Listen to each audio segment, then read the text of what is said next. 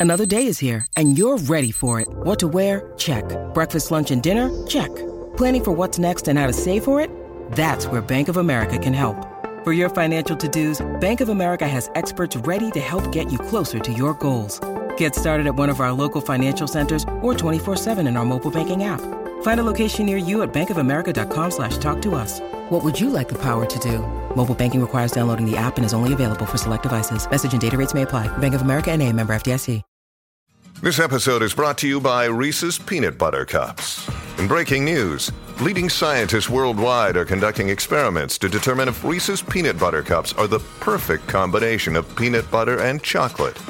However, it appears the study was inconclusive, as the scientists couldn't help but eat all the Reese's. Because when you want something sweet, you can't do better than Reese's.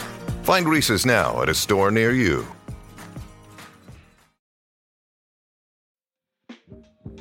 Our next storyteller. Next storyteller. Your next storyteller. Our next storyteller. Hello and welcome to The Narrators. This podcast collects stories from our live events where people share true stories based on a theme. Hi there, it's Erin here. So, over the last 11 years, uh, we've had some truly fabulous uh, storytellers swing into the orbit of our show and, and pour their hearts out on stage a few times and then move on to the next stage of their life. And Today's episode features one of those folks, Sarita Field. Sarita now lives in Madison, Wisconsin, where she can still be found telling stories. But back in 2017, Sarita joined us at the narrators to talk about those folks who come into our lives for a brief period of time and end up lingering in our hearts forever. She told the story in front of a live audience at Buntport Theater in Denver, Colorado. The theme of the evening was crossing over when I think of Roxanne, I think of her as a mermaid. She she had this beautiful just spiral curly hair and I remember she would twist it down through from the the like tip of her scalp down to the crux of her waist and she would twirl it and twirl it and twirl it all day and she loved the water. And in Maine, and I lived 7 years in Bangor, Maine, so we waited every single summer for when the water would, would become warm enough for us to swim in. Uh, and there are tons of lakes in Maine, not like Colorado. If you guys have a good swimming spot, you let me know. I haven't found it yet besides the pool. Um, and they don't even heat them. What's the deal? Uh, anyway. Uh, but she would she was the person in the know because the day that the water became warm enough for us to swim in, she would let us know. And we would all head down to Magic Beach where we would sprawl on the warm Maine sand, avoid the leeches. They exist there. Uh, and we'd crawl up on rocks and we'd just spend six to eight hours there and just swimming in the water. And that's the way that I think of her. And Phil, he loved the water too uh, but a little bit differently. So he was from Viking blood, and he was a big dude. Like if I could, like maybe like his shoulders were like right here to me. You know, he was a big, big guy, um, and he didn't love a lot of people but he loved a few, and I was one of them, and I feel very grateful to have been one of them. But he loved the water in a different way. He was a fisherman, and he was a lobsterman. And so during the summer days, he would head out before heading to his bouncing shift, where we were bouncers together at the local Irish pub, and he would catch lobsters that he would bring back to us to feed us. And these were two of my best friends during the seven years that I spent in Bangor. And is anyone here familiar with Maine at all? Anyone here been to Maine? Okay, so so a few people. It's it's a very rural state. Uh, Bangor itself is about thirty five thousand people, and being from San Jose, California, a city of a million people, was was an adjustment, um, but one that I really loved because it felt like living in Cheers for seven years, if that makes sense. You know, like people sort of start to learn what you drink. Like not only do they know that I love a martini. They know that I love a dirty martini. They know that I want gin. They know that I want cold river gin, you know? And, and they also know that I don't eat meat, but I eat fish. And they know all those sort of intricacies anywhere that you go.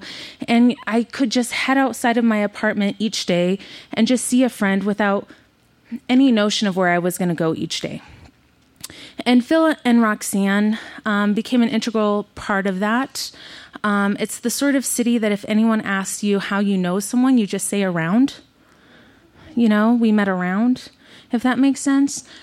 Um, and they both became very large pillars of my life. So, like I had mentioned, I um, began bouncing with Philip Patty Murphy's. He was, like I said, a, a sort sort of a formidable dude. Um, but he always loved to have a female counterpart because he actually felt that women were better bouncers than men.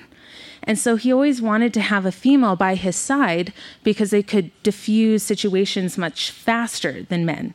And my friend Danny was his go to, but she became very, very pregnant uh, and sort of had to give up her seat. Um, and he tapped me on the shoulder and he said, "Hey, would you would you like to take over?" And I said, "Yes, yes, I would." And so I spent the next few years as uh, his co bouncer, and Roxanne was uh, a server at Patty Murphy's, the Irish pub that was sort of the staple of downtown Bangor on a corner. And we spent our days at Magic Beach and we spent our nights serving. And, uh, you know, I think back on those years and we were in constant communication throughout the day Facebook messages, drawing pictures to each other when it became available on an Android phone, like to do that, you know, um, or sending each other locations when that became a possibility, like any sort of new technology to stay in touch, we stayed on top of. And then one day I sent a message to Phil and I sent a message to Roxanne, and, and, a, and a message didn't come back from either of them. And it was really weird.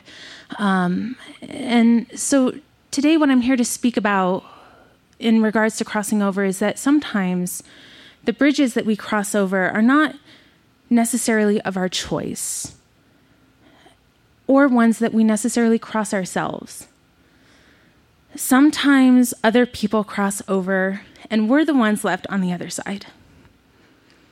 So it was August 5th, 2014, around 9:30 p.m., and I get a text message on my phone and all it is is three hearts.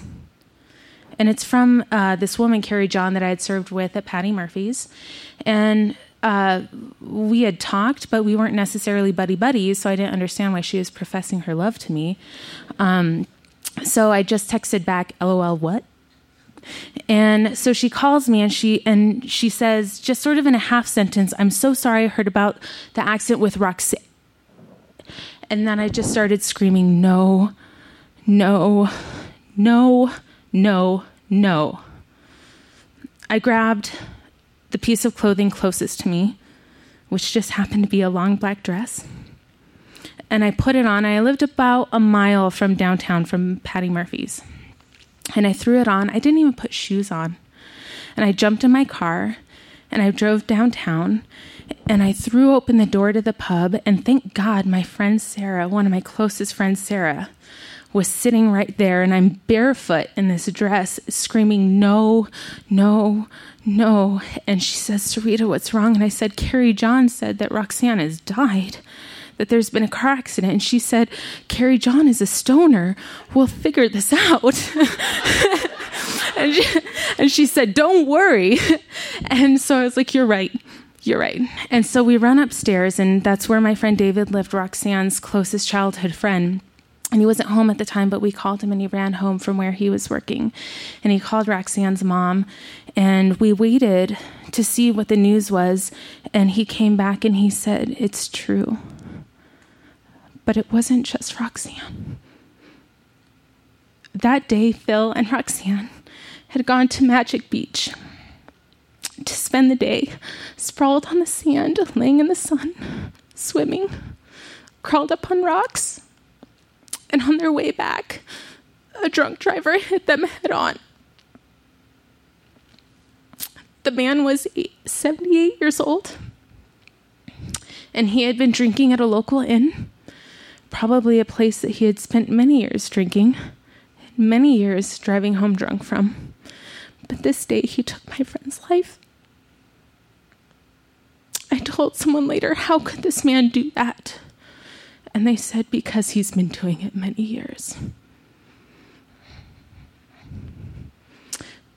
Today, I'm here to talk about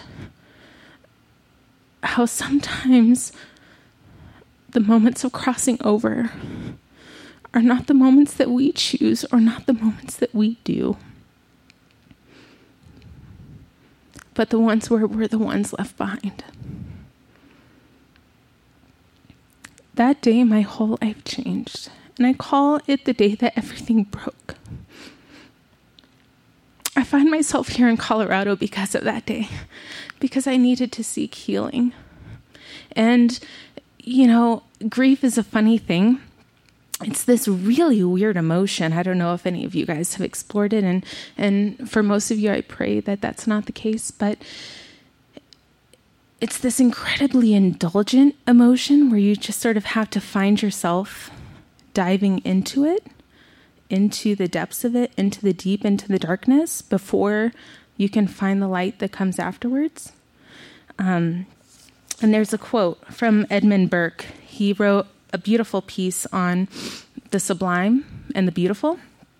And he says, It is the nature of grief to keep its object perpetually in its eye to present it in its most pleasurable views, to repeat all the circumstances that attend it, even to the last minuteness, to go back to every particular enjoyment, to dwell upon each, and to find a thousand new perfections in all that were not sufficiently understood before. In grief, the pleasure and pain of remembering is still uppermost, and the affliction we suffer has no resemblance to absolute pain, which is odious and which we endeavor to shake off as soon as possible. And I'll tell you, I, I dove in. I dove into the deep. They died August 5th, but April, I found myself in Denver to find a new beginning and find healing and find space. And, you know, at a certain point, I just I found myself not being able to sleep. I couldn't do my job um, as gracious as they were with my um, lack of productivity. Um, and I owned that at that point I had my own bridge to cross. Um, but this time it was going to be my choosing. I could decide to let myself die a slow and painful death, indulging all of the sorrow day after day that came with losing my very best friends, or I could join them on the other side of understanding. All that they had brought to my life, all the love that they had given me, to find myself delighting in the warmth of summer and the promise of new love, to find myself making my way across that bridge. Someday I'll make it to the other side to see us basking as we did before on the shore of Magic Beach. Thank you.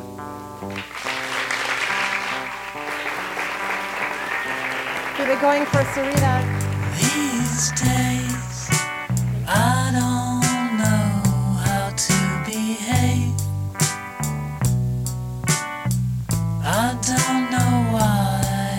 This way in the company of those that I love.